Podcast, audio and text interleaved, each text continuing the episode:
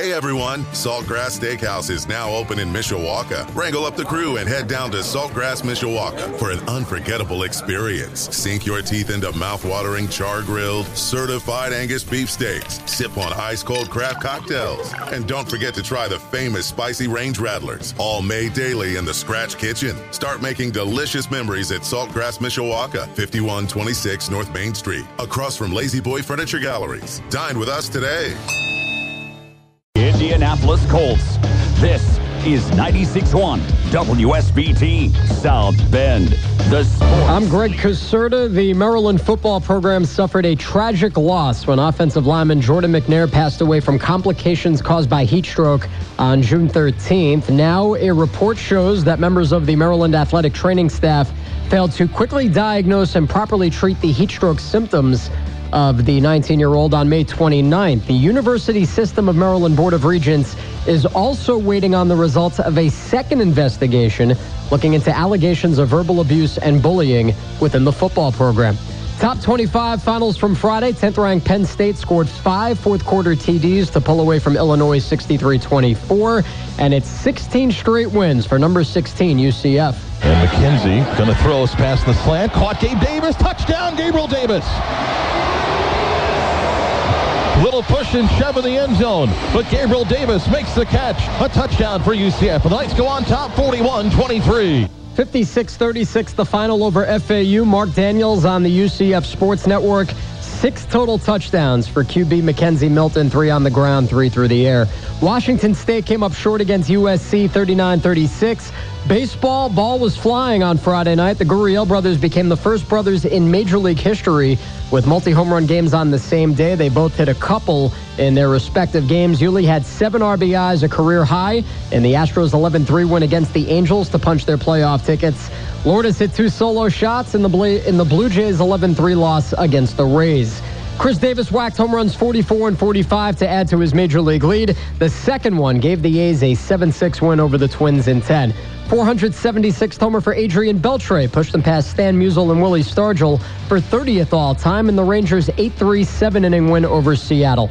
Red Sox hounded the Indians 7-5 to tie a club record with their 105th win. White Sox all over the Cubs 10-4. Brewers sunk the Pirates 8-3. Yanks beat Baltimore 10-8. Braves now seven and a half up on the Phillies after a 6-5 win. Magic number down to two with eight games left. The Nationals 4-2 losers against Jacob DeGrom and the Mets. Cardinals trim the Giants 5-3. Rockies nip the D-backs 6-2. How about Colorado? One and a half back in both the division and the wild card. Padres clipped the Dodgers 5-3. Marlins snuck out a 1-0 win against the Reds in 10. Royals down Detroit 4-3.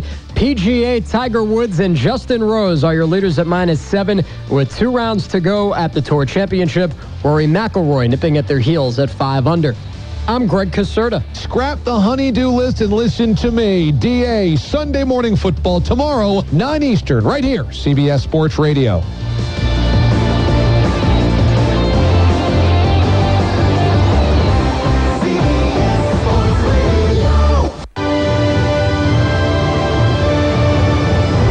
Our Notre Dame football Saturday continues with WSBT Game Day. Here's your host, Evan Sharpley. Good morning. This is the Game Day Show on WSBT. I'm your host, Evan Sharpley, alongside Tim Growl. I hope you have your coffee. Notre Dame's off to a 3 0 record right now to start the season. They go on the road today to kick off against the Wake Forest Demon Deacons at noon, which means we're here at 8 o'clock.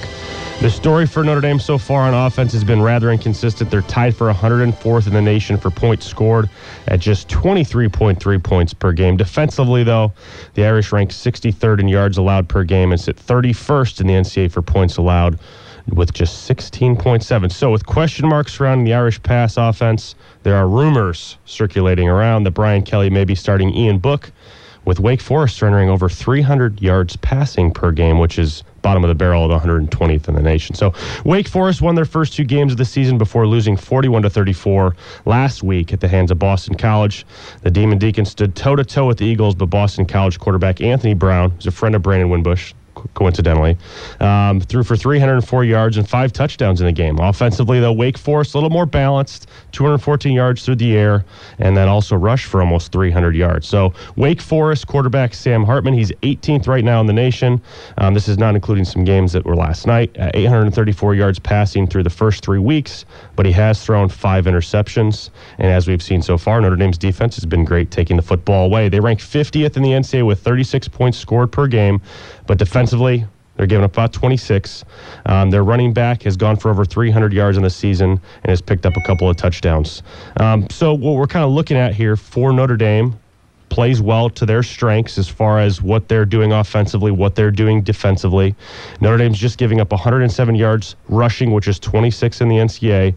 With this balanced Wake Forest attack and Notre Dame's solid defense, and we could throw in an up and down offense. I'm looking for a low scoring affair, but most people are predicting potentially a shootout. Tim, good morning. you Good got morning. your coffee. You feeling good? I'm drinking some water here right now. Well, we're live right now from we the are. WSBT I could use some studios. Fisher's tips and tricks right now. already. I, I, I asked uh, Rob about that last week. Has he ever done uh, rib Brec- tips and they do eggs? breakfast, like- yeah, Right. like a brunch. Yeah, absolutely. And he said he actually hadn't done that, but he's going to think about Well, that. m- maybe- or some of that Italian sausage and eggs. That'd be good Okay, too. and I th- I think then there'd have to be some like potatoes in there too. Well, with you, that'd be a lot of potatoes. Okay, a lot of potatoes. Probably I, some I'm, toast, I'm okay too? saying that. No, we could skip the toast as long as there's a lot of potatoes, some eggs, and then I think I'd stick with the the the, the sausage links or the Italian. You could create your own thing. What was once again that Hawaiian thing you had? What was that called? The? Loco Moco. okay, so what we have to figure out a name that you're going to call this Well, barbecue. doesn't doesn't uh Rob doesn't he have what's the? It's the special Italian Oh, sausage the- with the the. sloppy dog or something like that. Yeah. Yes. Man, man, I'm getting hungry right Look at now. all right. Hey, so um, you know, you talk about all those good points there about the the game and everything. You talk about a low scoring game, and I don't want to beat this thing about the quarterback, but obviously we got to talk about it. That's what everybody's talking about. So low scoring game. Does that add into why we think there might be a change to? Up, they think they got to outscore them, but but although you think it might be a lower scoring game, Well, uh, based on what the Notre Dame offense has done so far, I mean that's that's kind of why that's why I'm sticking with a lower scoring game until they prove me wrong. Um, I'm not sure offensively if this is a team that's going to consistently score over 24 points. I don't know if that's necessarily a bad thing. The way the defense has been playing, um, getting off the field at times when they need to, they did give up some yards. The first couple of games were on the field a long time against Ball State, almost 100 plays. Um, but they've been pretty timely at creating some turnovers in some key situations.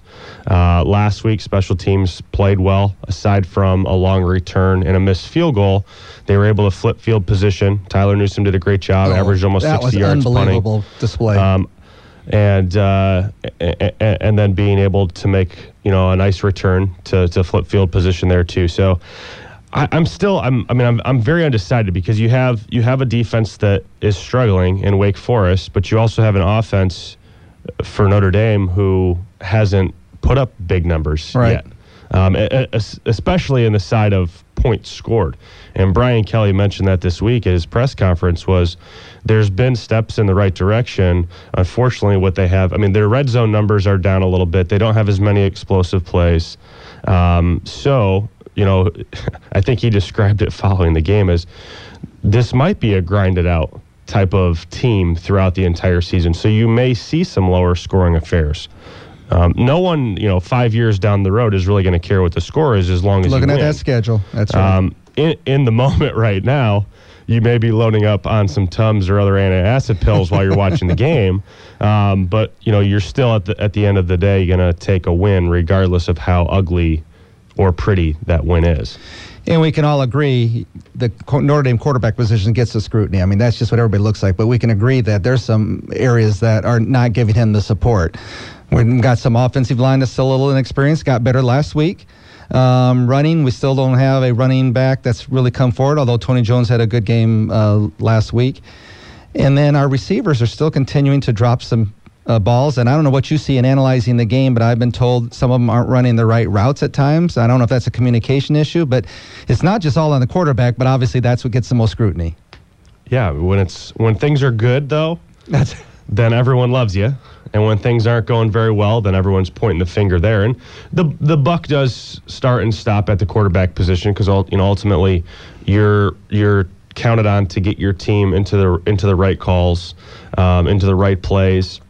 Um, but no, it's it's not it's not all on on Brandon Wimbush and two months ago in fall camp when Brian Kelly said that both guys were going to play, um, or kind of alluded to that. I I I really predicted and I anticipated this type of happening switching in and out. Sure. So, you know, I'm not I'm not surprised one one minute. Are there some spots maybe you're scratching your head? You know, when we're talking about the the white zone or the blue zone and the red zone on on when a quarterback's going to come in versus when he's going to come out. But you know, the coaches, it, it appears to me, are pretty specific on the roles that they're assigning to these guys. At least so far, you know, three games in.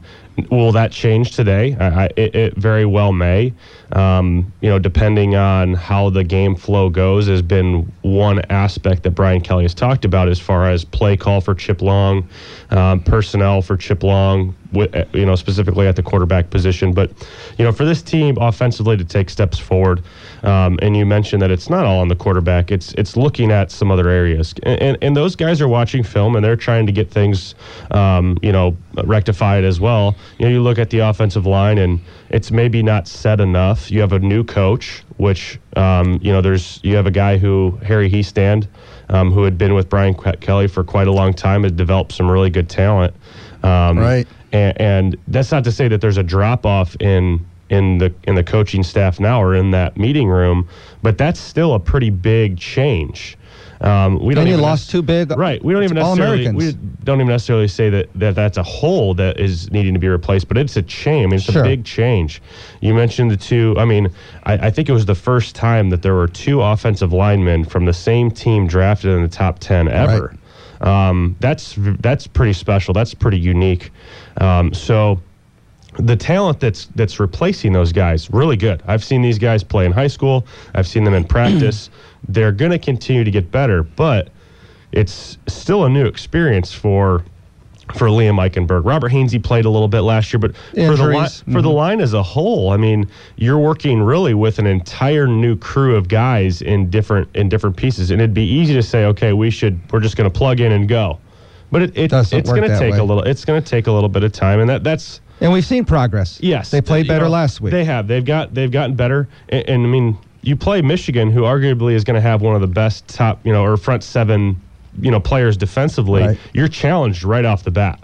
Now, the one I think to me was a surprise was what Ball State did. I yes. mean, they had a good game plan, but man, they played really well um, at the line of scrimmage, and I think it was a little bit you, you almost expected to get beat a few times against Michigan, but I think Ball State was a wake up call. Opener. And look so how many points Indiana scored on yeah, it. Yeah, there was there was certainly a step forward taken last week. Granted, it still was only a five point victory. You'd like to score more touchdowns, uh, but I think that the offensive line they took they took steps forward. They're trending in a positive direction, um, which is going to help this offense. Now you've got now you've got to the you know the discussion is what's going to happen in this running back room. You know Dexter Williams coming back here right. uh, fairly soon, um, and then some receivers are going to have to step up. Um, we haven't really seen a proven deep threat yet.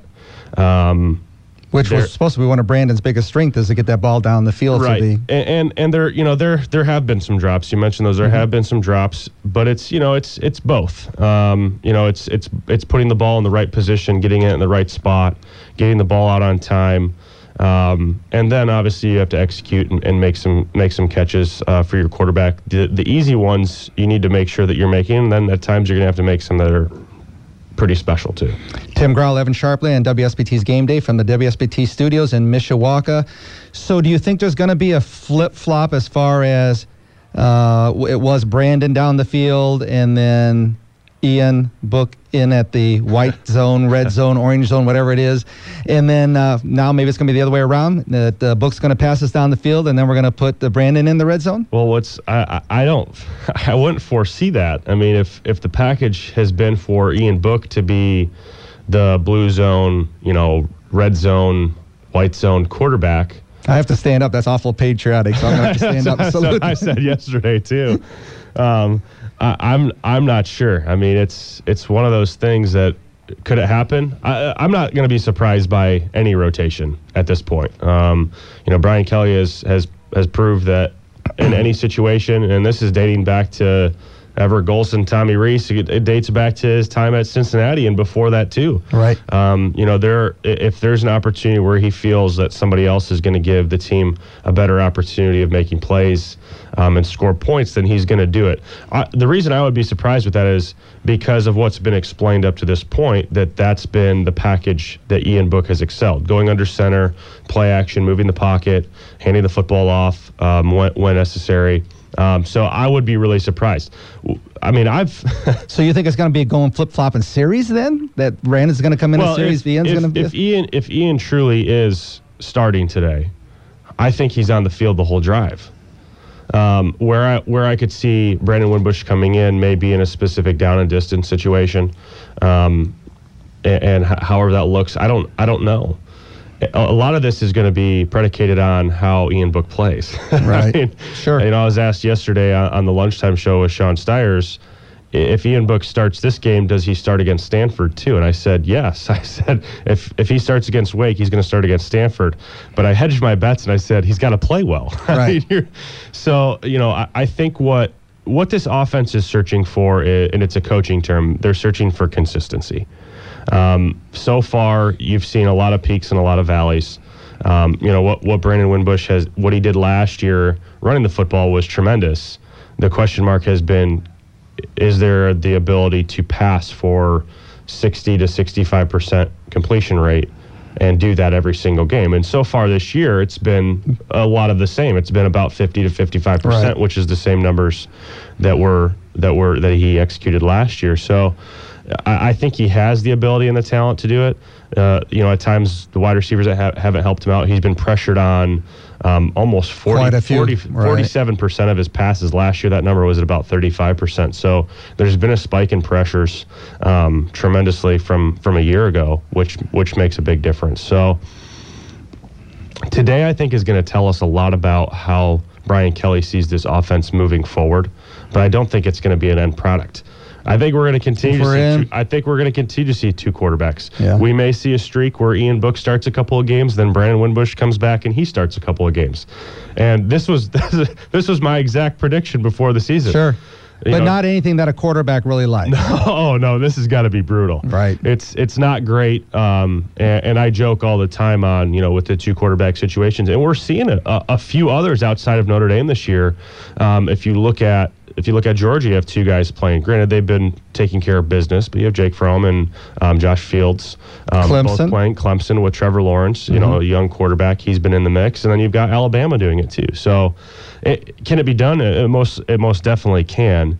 You know, the problems arise when when one's not playing well and the other thinks they should be in, or if you lose and that same thought starts to creep in too, as you know, I can do a better job in in the role that I'm not currently in. So those are things that the coaching staff has to make sure that they're communicating with the quarterbacks, but with the team at large too, because like it or not, the quarterback position is the is the position that everyone's looking at, and it's a leadership position by default because sure. you're touching the football every single play, and you're the guy that's calling it. It's uh, been it's befuddling and it's on a national discussion or whatever. I, I, was talking to a guest late last night that I wanted to have on today, but he couldn't because his daughter's getting married today, and he's been on the staff of two different coaching thing coaching teams in the college. And he first thing he said was when he was getting ready to hang up, he said, "No, Tim, don't hang up yet." And I said, "What is that?" And he goes, what's going on with the quarterback thing at Notre Dame? And he couldn't quite understand. You mean he wasn't either. asking about what? Why is the offensive line rotating like nope. this, or how come we've? How come? His biggest thing was Wimbush has such high proficiency in the red zone. Why are you taking him out in the red zone? Yeah, and I mean, if if you if we rewind back to a year ago, you know, 14 touchdown runs, um, another 16 through the air. How many of those were in the red zone? And I know quite a few of them, a high percentage, and I need to look for sure on what that percentage was. And if we include the passing side mm-hmm. too, there were a large number of, of red zone scores accounted for by number seven last year. Yeah, I think if Eric Hansen, the football insider for the South Bend Tribune last night on uh, Sports Beat, if I remember his statistics correctly, he did research that that there was only two times that he didn't make it in from the red zone, and one was we took a knee during I think a game late in the game we didn't want to run up the score, so there was only one time I don't remember how uh, how many I want to say out of 14 or something that he was unsuccessful. Oh my goodness, that's Well, I- unbelievable. I, I know. I mean, red, red so far three. Now, granted, we're three games in. The red zone numbers right now have declined as far as scoring is concerned from a year ago. But a year ago was it was top of the. I mean, it was off the charts. Right. What this Touchdowns what- versus field goals. Well, yes, but just scoring in general Okay. too. You know, if, if they were getting in that in those zones, they were putting points on the board. But a high per, a high high percentage of those were touchdowns. Mm-hmm. Right, right. Well, let's take a little break and we'll come back and we'll talk a little bit more about that. But we've got other elements of the team we need to discuss and not all on quarterback. This is game day on WSBT, 96.1 WSBT. May I have your attention, please? This is Tim McCarthy for the Indiana State Police. You're listening to WSBT, your radio home for Notre Dame football. The Game Day Show is brought to you by Budweiser. Great times are waiting. Grab some buds. Carmela's at McCree's, your post-game dining destination, and McCree's Italian Bakery for all your tailgating needs.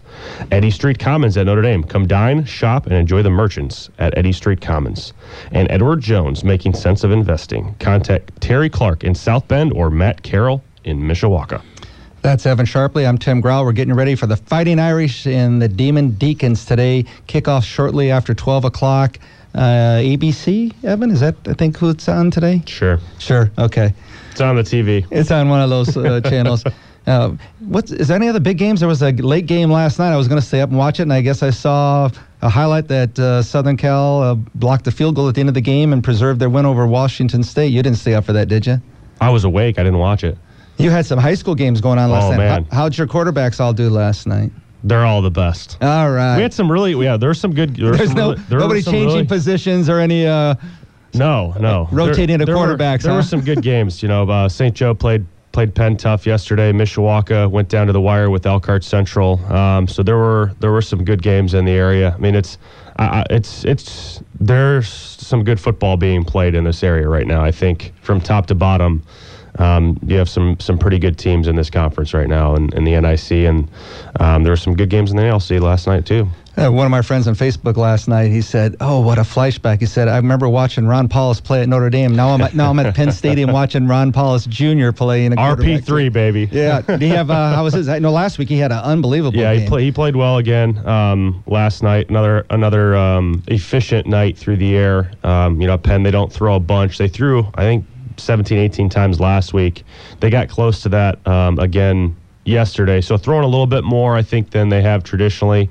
Um, but he did a nice job of of of orchestrating that offense. The big play, and it's really how their team has played over the last five years has been making plays on special teams. They blocked a punt, Right. which led to a touchdown. So it was, it was a close scoring game. Um, special teams, I think, kind of ended up sealing the deal. But yeah, uh, Ron Powlus Jr. or no, the third played The pretty third. well, and then Ashton Roskowski for uh, for St. Joe, really gritty, gutsy performance. Was playing with a separated shoulder. Oh my Um, goodness! yeah, played the whole game. He was 13 and 19. You know, threw for I think 170 yards or so, Wow. a touchdown or two, and um, he he runs quite a bit as well. So. So a he's a big part of separated shoulder. I wonder if uh, Dr. Brian Radigan, our friend of our show, Well, Connor had Connor yeah. had six catches. Did he? Um, and then Mark Hiestand is the left tackle uh, for for St. Joe. So Well, Brian, a lot of familiar names there. Yeah, Brian uh, is usually our go-to guy at away games, and he told me he was going to stay in town for that. He's actually on a plane flight right now, heading out to join the uh, join the team, but separated shoulder. He was in on that, so actually he's a nice guy. I'm. He's going to do my rotator cuff surgery Oh, here in, a, in, in about a month. You're going to so- be throwing 90 miles an hour in no geez, time. oh, so anyway, uh, let's do a little something different. Um, we're going to do a little over under, and this over under is going to lead us into a discussion on different elements of the team. So I'm going to do an over under for Wake Forest and then Notre Dame, and then we'll talk about the setup of what that makes. So give me over under Wake Forest offensive plays of 80. Over. Over. Right now, based on what the Notre Dame defense has done to this point and what Wake Forest offense has done to this point, I think Notre Dame's going to try to stay under 80, but I'm going to take the over on this. And that leads to Notre Dame sacks, three over under. I'll take over, uh, or I'll sit right around that three to four range. I think that they're going to be able to create some pressures up front.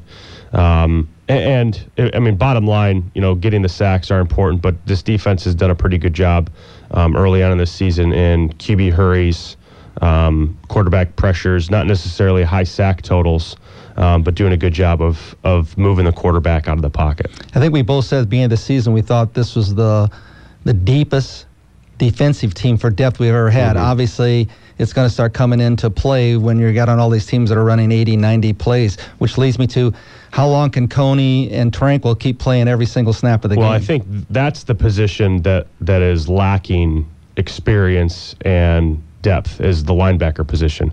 You've got Drue Tranquill, Te'von Coney, who have logged a, a, bunch of snaps in three games. Now, you have to you have to really um, take your hat off to this strength and conditioning staff, what Absolutely. they've done in, their short time there. I think that that's going to pay dividends. I don't think we're going to know yet, Tim. I think, you know, ask me that question come November. When we had the normal, typical November swoon, we're hopefully not going to have and, that, right? And, and especially the way that this, this schedule plays out, where there's also, with that, in playing games, there's going to be a lot of travel involved. Oh, right. Um, you know, coast go, to coast. Go, yeah, going to mm-hmm. New York, um, going out to uh, California, you know, playing a game in Chicago. Uh, there's there's going to be there's going to be some challenges as far as how how the body is going to be able to recover. So I think right now it's going to be okay. Certainly, you don't want to be on the field for 97 to 100 plays, so that's got to change. What is great, you know, if we're talking outside of that linebacker position, there's a really good rotation developing right now on the defensive line. You have a lot of guys that not only not only are playing but have played previously. So we're not talking about guys that are brand new. We're talking about guys that have logged experience last year, the year before. There's some veterans in that group, but there's young players who um, w- were in the rotation a year ago that you know were able to um, get some some really good. Uh, I guess valued experience where it wasn't mop up time. It was in some you know some critical points. So I think that bodes well moving forward. Um, I think if if if they stay healthy, um, if there aren't any injuries on the defensive line, I think that if you ask me the same question in November, I think you're still set up to be playing, you know, playing very sure. well on the offensive and defensive line there. And then if you look at this secondary, I mean, you've got a lot of guys stepping up. Um, Jalen Elliott had a big game a couple weeks ago. Alohi Gilman um, is is continuing to impress. I really like his talent. I really like his skill set. You know, big play last week at the goal line, stripping the ball out was pretty impressive. And then if if, if you're looking at what this, granted, they gave up over 300 yards passing. And I really like uh, Shurmur. I really like uh, Vanderbilt's quarterback. I think he was, you know, he was really poised in the pocket. Aside from sure one ill-advised throw, mm-hmm. that was an interception. He did a nice job. But if if it wasn't for guys like Troy Pride and Julian Love, he might have thrown for 400. Because between those two guys, they had seven pass breakups. Julian Love right now is is leading the nation in number of pass breakups. He had two fumble recoveries, which is rare. so there there are some really good things that this defensive backfield is doing. I think you know you're getting some production at the safety position, which was a huge question mark the last few years. Um, there's there's a level of confidence, and you can see it in in these guys' faces the way that they're playing. And I like the leadership too. You know, if, if you looked and watched uh, any of the post game player interviews the last couple of weeks. The defense is they're playing they're they're playing pretty well. They're playing good. they can be a lot better, and I think they know that too. Like if you look at uh, specifically Drue Tranquill, if you kind of look at and listen to what he says in his post game oh, interviews, yeah. like he, they won. they only give up 17 points. Mm-hmm. But they're upset that it, you know, Right. that they gave up so many yards. Or Sure. there were those opportunities for for Vanderbilt, who did play really well. You know, they made some adjustments, and uh, for the first five drives, you know, three and outs, and then they made some adjustments, and they were able to move the football. So, I, I think the defense is, in my mind, is is what it's it's this team's identity. I think that they are they can go from good to great. I think they can do that. Um, but weekly, they're going to keep this football team in in games, even if the offense is not producing. Isn't it refreshing though to have two of our areas that we used to be weaknesses, defensive backfield and a defensive line that now there are strengths? Recruiting has has been great um, on the defensive side. There, development has been really good, and I think too that the you know the change in scheme and bringing Mike Elko in and now Clark Lea, um, you know, utilizing this four-two-five and letting these guys play at a high level has been has been very very good for um, for the personnel that they have. And now they're very specific on the types of players that they go out and get. That's Evan Sharpley, I'm Tim Grell, WSBT's Game Day Show from the Mishawaka studios. How about Wake Forest combined offensive yards, 475? Ooh, Over, under. I'm gonna go. I'm gonna say under today. Notre Dame interception fumble recoveries, two. That's a good number. oh man, I'm gonna say. I'm feeling good today, Tim. Let's go over on this one. All right. So that those two things lead me into a little discussion about Nickelback. That seems like the been reading that may might put five in the field because they've got a really good slot receiver. Um, so what are you what are you looking on that when you well, that's analyze? that's going to mean that Houston Griffith's uh, going to be playing quite a bit with uh, Shaun Crawford, you know, suffering another injury um, a few weeks back. So, you know, I think it plays to. I think it potentially can play to Notre Dame's strengths, but it's what Wake Forest does. So um, they've got some talent on the side there. It's it's tough to when you go nickel, you have to have a guy who's really good in coverage and space to, to cover slot receivers. Um, but if you have some safety help over the top, that's that's great to have in your back pocket. Guys like Jalen Elliott and Alohi Gilman that I mentioned already. Um, you know, I, I, I think with question marks at the rover position on kind of who that who that is, you know, being able to um, put a guy like Houston Griffith in that position as the nickel back, I think will will it, it's going to be a good move, and I think ultimately plays to where this this defense could be very very good, and that's the defensive backfield. Third down conversion. Wake Forest 50%. Under, Notre Dame third down conversion 50%. under. So we're not going to be able to get them off the field, and they're not going to be able to get us off the field in third downs. Is that what you're looking No, at? No, I'm saying I'm saying that they are going to get Notre Dame's off. Oh, I'm sorry, the other way around. Right. Okay. So s- kind of similar to last week. Um, I, well, I know. I, th- I think. Yeah, I think that. No, I mean Notre Dame last week against Vanderbilt started the first. I think it was. I think the first five they Notre Dame got off the field defensively, and Right. then uh, Wake or then Vanderbilt went on like a eight out of ten, and then it was just the opposite for Notre Dame's offense, where they started fast, converting on third downs, and then it it flip flopped.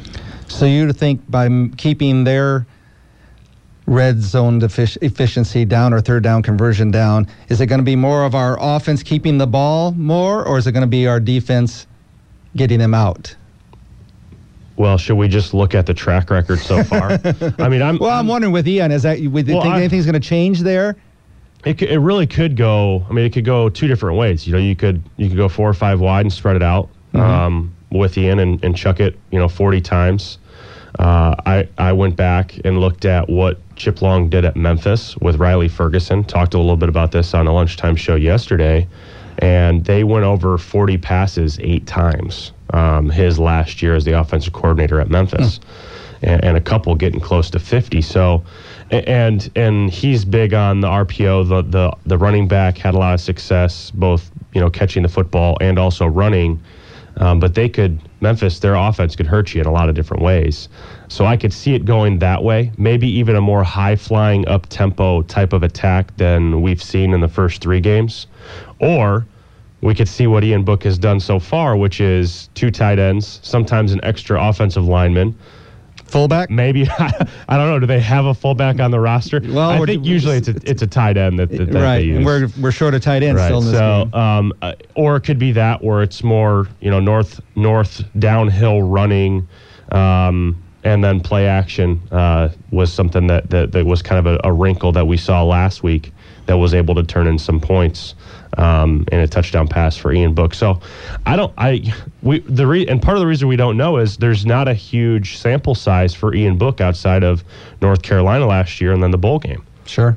So let's live, flip live a and coin. learn. Let's flip a coin and see what happens. All right. So to lead to the state of affairs for special teams, Notre Dame punting average 48 over under. And we know what he did last week. I'm gonna go with the over. Yeah. What did he average? 59? 59.6, That's unbelievable. was- What, what a, a potent weapon to change field position. Yeah, you got the game ball. Notre I'm, Dame, a, I'm a I'm still a little I don't know about that one. a game ball? Yeah, to the punter. Yeah. Well, how about a punter being the captain, one of the captains? I'm okay with that. Okay. I, I, I think Tyler's a great a great leader. Yeah. I've he's heard a lot of good things cat, about him. man. He's a he's a he's a type of dude. You know, Not you just his haircut either. You could right? probably sit down and have like a three hour conversation and you know not it not be dull. But yeah, the guy run for 118 yards. Tony Jones is probably like, man, what do I got to do to That's get a game ball? That's right. Notre Dame field goals two, over under Over. over. So you're we're thinking we're not going to get as many touchdowns Well, again. I'm working. I'm working from the end game right now. So based on my score prediction, which we'll get to at the end, Oh, well, geez. I've uh, got I've got to stay consistent with that. I can't be I can't be saying one thing and then uh, predicting. Yeah, you're very else. good because I had some trick ones in here to see that. And actually, I'm looking at. I was going to ask you over under on the scores of each of the teams, but I thought no, that's that's kind of giving the keys of the game and your That's- final score away and stuff like Oh, that. That's okay. We can do that. I, you can throw those in there, and then I can get I can give my Okay, specific real quick because we'll go to a break. Then Wake Forest 14 over under. over Notre Dame 28 over under. under Under. So that's back to where you're saying the close But game. The line right now um, Seven, isn't it? It's uh, yeah. What I think it opened at eight, and then the total points was like sixty. So Yes, they- right. it was it was Yeah. looking at a lot of the predictions. Some of the simulators I saw were were like low thirties for each team, mm-hmm.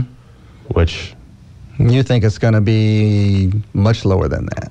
Yeah, who knows? Could surprise me. It's a noon kickoff. You know, the magic happens at the noon kickoff. you know what? And maybe it's going to be a different team. We've been home every week. You know, does what? Real quickly, what did away games like? Did you ever play three home games in a row at home, and then if you can remember, you're too old to remember that I, now. I, I mean, I I liked uh, road games. I remember you Um, telling me that. So most players do, don't they? Like to get out. I saw Yeah. Nic Weishar said today that he, he really likes getting out. You know, there you can. This is a. Uh, a young hip term. You can get lost in the sauce here in South Bend during game weekends. That's gracious. Okay, you can get lost in the sauce a little bit, and uh, you know on a weekly basis, it's there's a high comfort level when you play in South Bend. It's what you know. You know, it's it's what you went through camp. Um, so I always liked switching things up when we would go on the road, and really what you approach it and treat it like is a business trip. Um, it's I think for me it was easier to focus because there weren't as many distractions. Now, the noon kickoff as a player, I loathed. Now, being in media, I love it. Oh yeah. But Oh. as a player, uh, you know, I liked going on the road and I liked playing at night. Um, so the entire schedule is a little bit different when you're playing at noon. You know, the the start time or the wake up for breakfast or pregame meal changes when you need to get taped is all sped up. So the concern outside of the physical the physical you know execution on the field today is mentally are they awake and and and, and locked in and focused? Um, and it may take someone kind of getting on the guys or a guy getting on the rest of the team you know whether it's in the locker room or right before the game to make sure that you're you're, you're there that you're not lost in the sauce. well Or my daughter would say, "Dad, don't be a sheep." there we go this is WSBT's Game Day, live from the WSBT studios in Mishawaka. We'll be right back on your home for Indianapolis Colt football and Michiana sports leader, WSBT. This is former tight end Robin Weber. My job was to catch footballs. Yours is to catch every Notre Dame game right here on your home for Fighting Irish football, WSBT. The Game Day Show is brought to you by the Food Bank of Northern Indiana. Together we can stop hunger. Learn more at feedindiana.org. Gulfstreamcoach.com, looking for exceptional trainees to learn the RV business.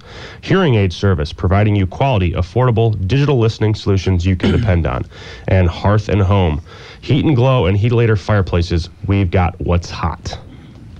And what's hop? And he's lost in the sauce. His former Irish quarterback Evan Sharpley. This is Tim Grau. Hey, let's uh, let me talk about how sharp you're looking there, man. And you and Darren on the inside Notre Dame uh, football. So I had to up my game now that I, now I've got some TV stuff. yeah. My, So wi- my wife made sure that I didn't leave the house without a haircut, a shave, and a blazer. as soon as I saw that, I told my wife. I said, "Yeah, Jackie, she dressed them." She did a good job, huh? So technically, you're at the you're at the studio at the stadium for the home game. So now, Yeah. what will happen for the away game? We'll be at we'll be at the stadium um, as well. Yeah. So for the home games, we're in uh, the, with the Campus Crossroads project, you know, they re- redid the whole outer side of the stadium. They've got classrooms in there, but there's a media center as well. Um, and we're doing, there's a studio in there. What we, what Darren and I do with our producing staff, we'll watch the game in the stadium, in the studio, on a TV. Um, and we'll be able to come up with our highlight packages. Um, you know, we hey, we want that play. You know, with three. So you have all sorts of camera angles and everything three- too. We want okay. okay. We want three different angles for this one. Give us a little bit more time, so we're able to kind of talk through the play and explain it. Um, so we come up with you know our first quarter, second quarter, third quarter, fourth quarter highlights. We'll run through those so that we just have a you know an idea of what exactly is is, is coming. And then for the home games, um, it's it's a lot of it is dependent because there's a live stream. So you could go to you know you can go to watchnd.tv and you can see the live stream happening, which is it's kind of funny because we're always mic'd. It's a live stream. You guys? Yeah. Oh, I didn't. You didn't tell me that. You know what? So like there'll be there'll be times in there where Darren and I were waiting for you know a player interview and we're just kind of hanging out and there'll be a live stream usually and sometimes you can hear us. We might be talking. Who knows what we might be talking about? You guys know it's a family show. Though, yeah, right? we do. We, we make sure to, we make sure to keep it that way. So then you know we'll have player interviews. Brian Kelly um, up usually up at the podium talking, uh, and then that's cut into a 20 to 25 minute show that's syndicated nationally. That's aired Tuesdays and then is posted on WatchND and YouTube and. So the big thing on that one is um, Jack Nolan interviews Brian Kelly from his private locker room office right after the game, and that's the only this that show is the only show that you can see that specific interview. Is that a, a private room office that all the coaches in Notre Dame have had? I don't know the. I was just wondering if you ever were in well, the there, uh, there, in the there- coaches there was- called to the was. coaches no, office. I was not not in the not in the game day locker room. Um, it, but there's been so many renovations to the locker room now. I mean, it, it's it's a totally different setup. It's all brand new compared to what, what it was when I played there. That was only ten years ago. Um, but the you know the lounge there, which is where the media um, they spend some time, or at least they did a couple of years ago. Now there's a there's the new media spot for the the post game interviews. Um, so there are a lot of lot of updates, a lot of changes, uh, but it looks great. Soundproofing in that room. Do you hear? Can you hear the crowd yelling, or is it just pretty much? No, it's Contained. It's it's, it's pretty contained. Um, but I mean, we we literally are out one door, down a hall, out another door, and we're in the concourse. Wow. So pregame, I'll, I'll usually go and walk around a little bit. Um, sometimes go down on the field, and um, Darren went out, and there was a, a hockey tribute. Um, And of the Darren's going to be there for that. Which Darren, he actually voiced that video, Oh, and then um, they had one of the one of the young kids who has been a big part of this team. Uh, he ran out of the tunnel, and the whole hockey team like picked him up and put him on their shoulders, Oh, which was a really neat moment. Yeah. Wow. So you're liking that TV gig, huh? Yeah, it's it's. Uh, I mean, we're you know I've I, I missed Michigan because I was in Hawaii. Mm-hmm. Right. Um, so I've done two games. It's it's different. You know, he, here on radio, I don't necessarily have to make eye contact with you. I could I can talk and I can look wherever I want. You know, I close my eyes. And we can dress ever. yeah, come in here, come in here with sweatpants on. So, you know, the the it's been it's been learning and understanding how you know how the show is produced, um, having continually having kind of someone in your ear while you're talking, which that happens a little bit on radio, but it, it happens more on TV, and especially with the way our show goes because the home games are it's very much live. It's and- fluid, man. It's just and there, going. And there are some times too, and, and Darren's doing a really good job of, of keeping the flow going. We gotta we've we've got some some downtime where we're okay. Here's what we're going to talk about while we wait for an interview with Brandon Wimbush or Ian Book, or okay, we've got to we've got to you know fill some more time here. We got to vamp a little bit until Brian Kelly comes up to the podium. So Right. that part has been it's been fun. It's been it's I mean it's that's been the biggest change. Is, is that aspect of it? Well, I have a face for radio, so that's why I'm here on radio. So we're going to uh, take our last break and come back with uh, Evan's keys to the game. We'll wrap it up. We're on WSBT's Game Day.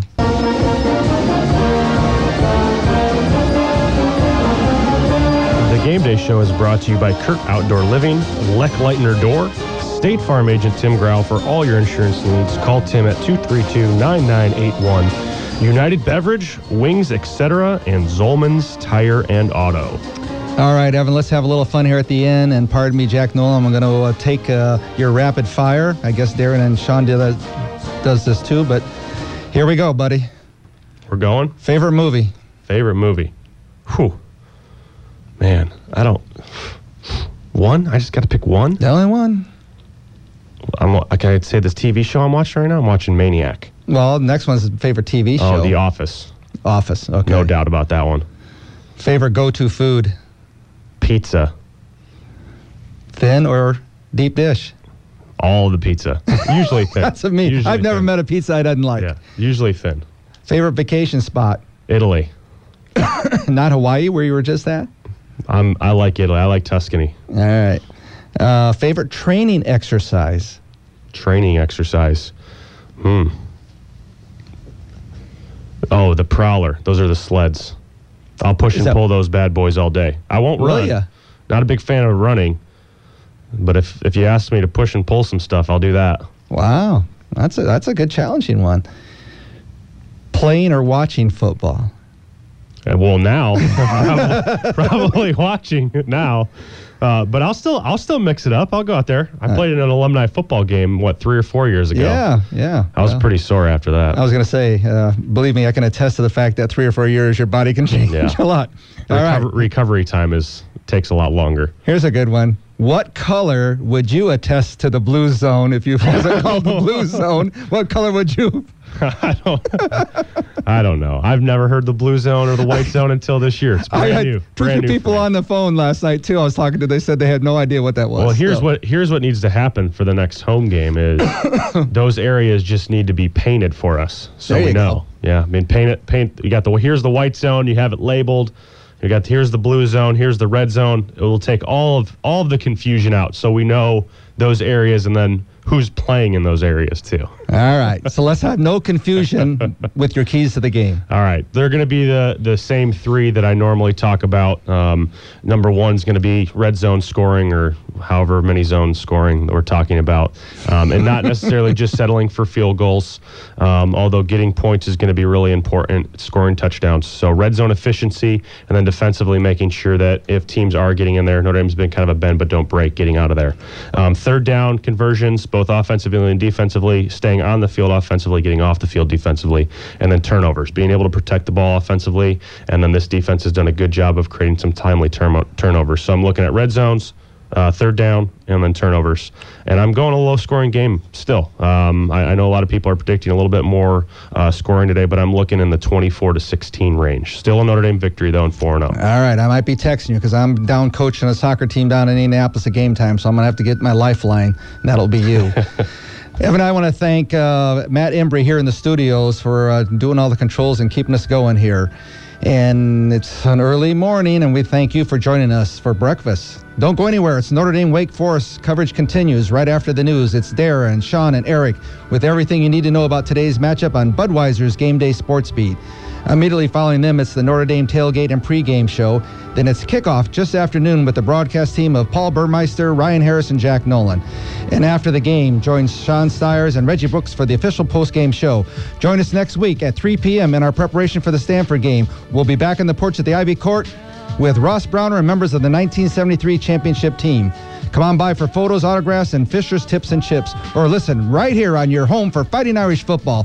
96.1 WSBT for Evan Sharpley. This is Tim Grau. Go, Irish.